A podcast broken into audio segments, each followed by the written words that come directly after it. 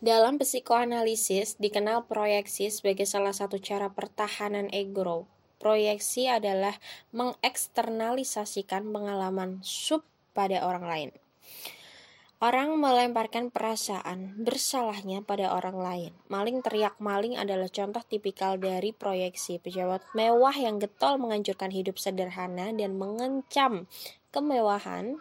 Koruptor kakap yang aktif memberantas korupsi om-om senang yang mengkritik dekadensi moral di kalangan anak muda dan berbagai perilaku kontradiktif adalah contoh-contoh lainnya.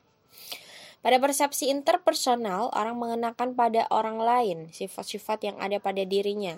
Yang tidak disenanginya sudah jelas, orang banyak melakukan proyeksi dengan tidak cermat, menanggapi persona stimuli, bahkan mengaburkan gambaran sebenarnya. Sebaliknya, orang akan menerima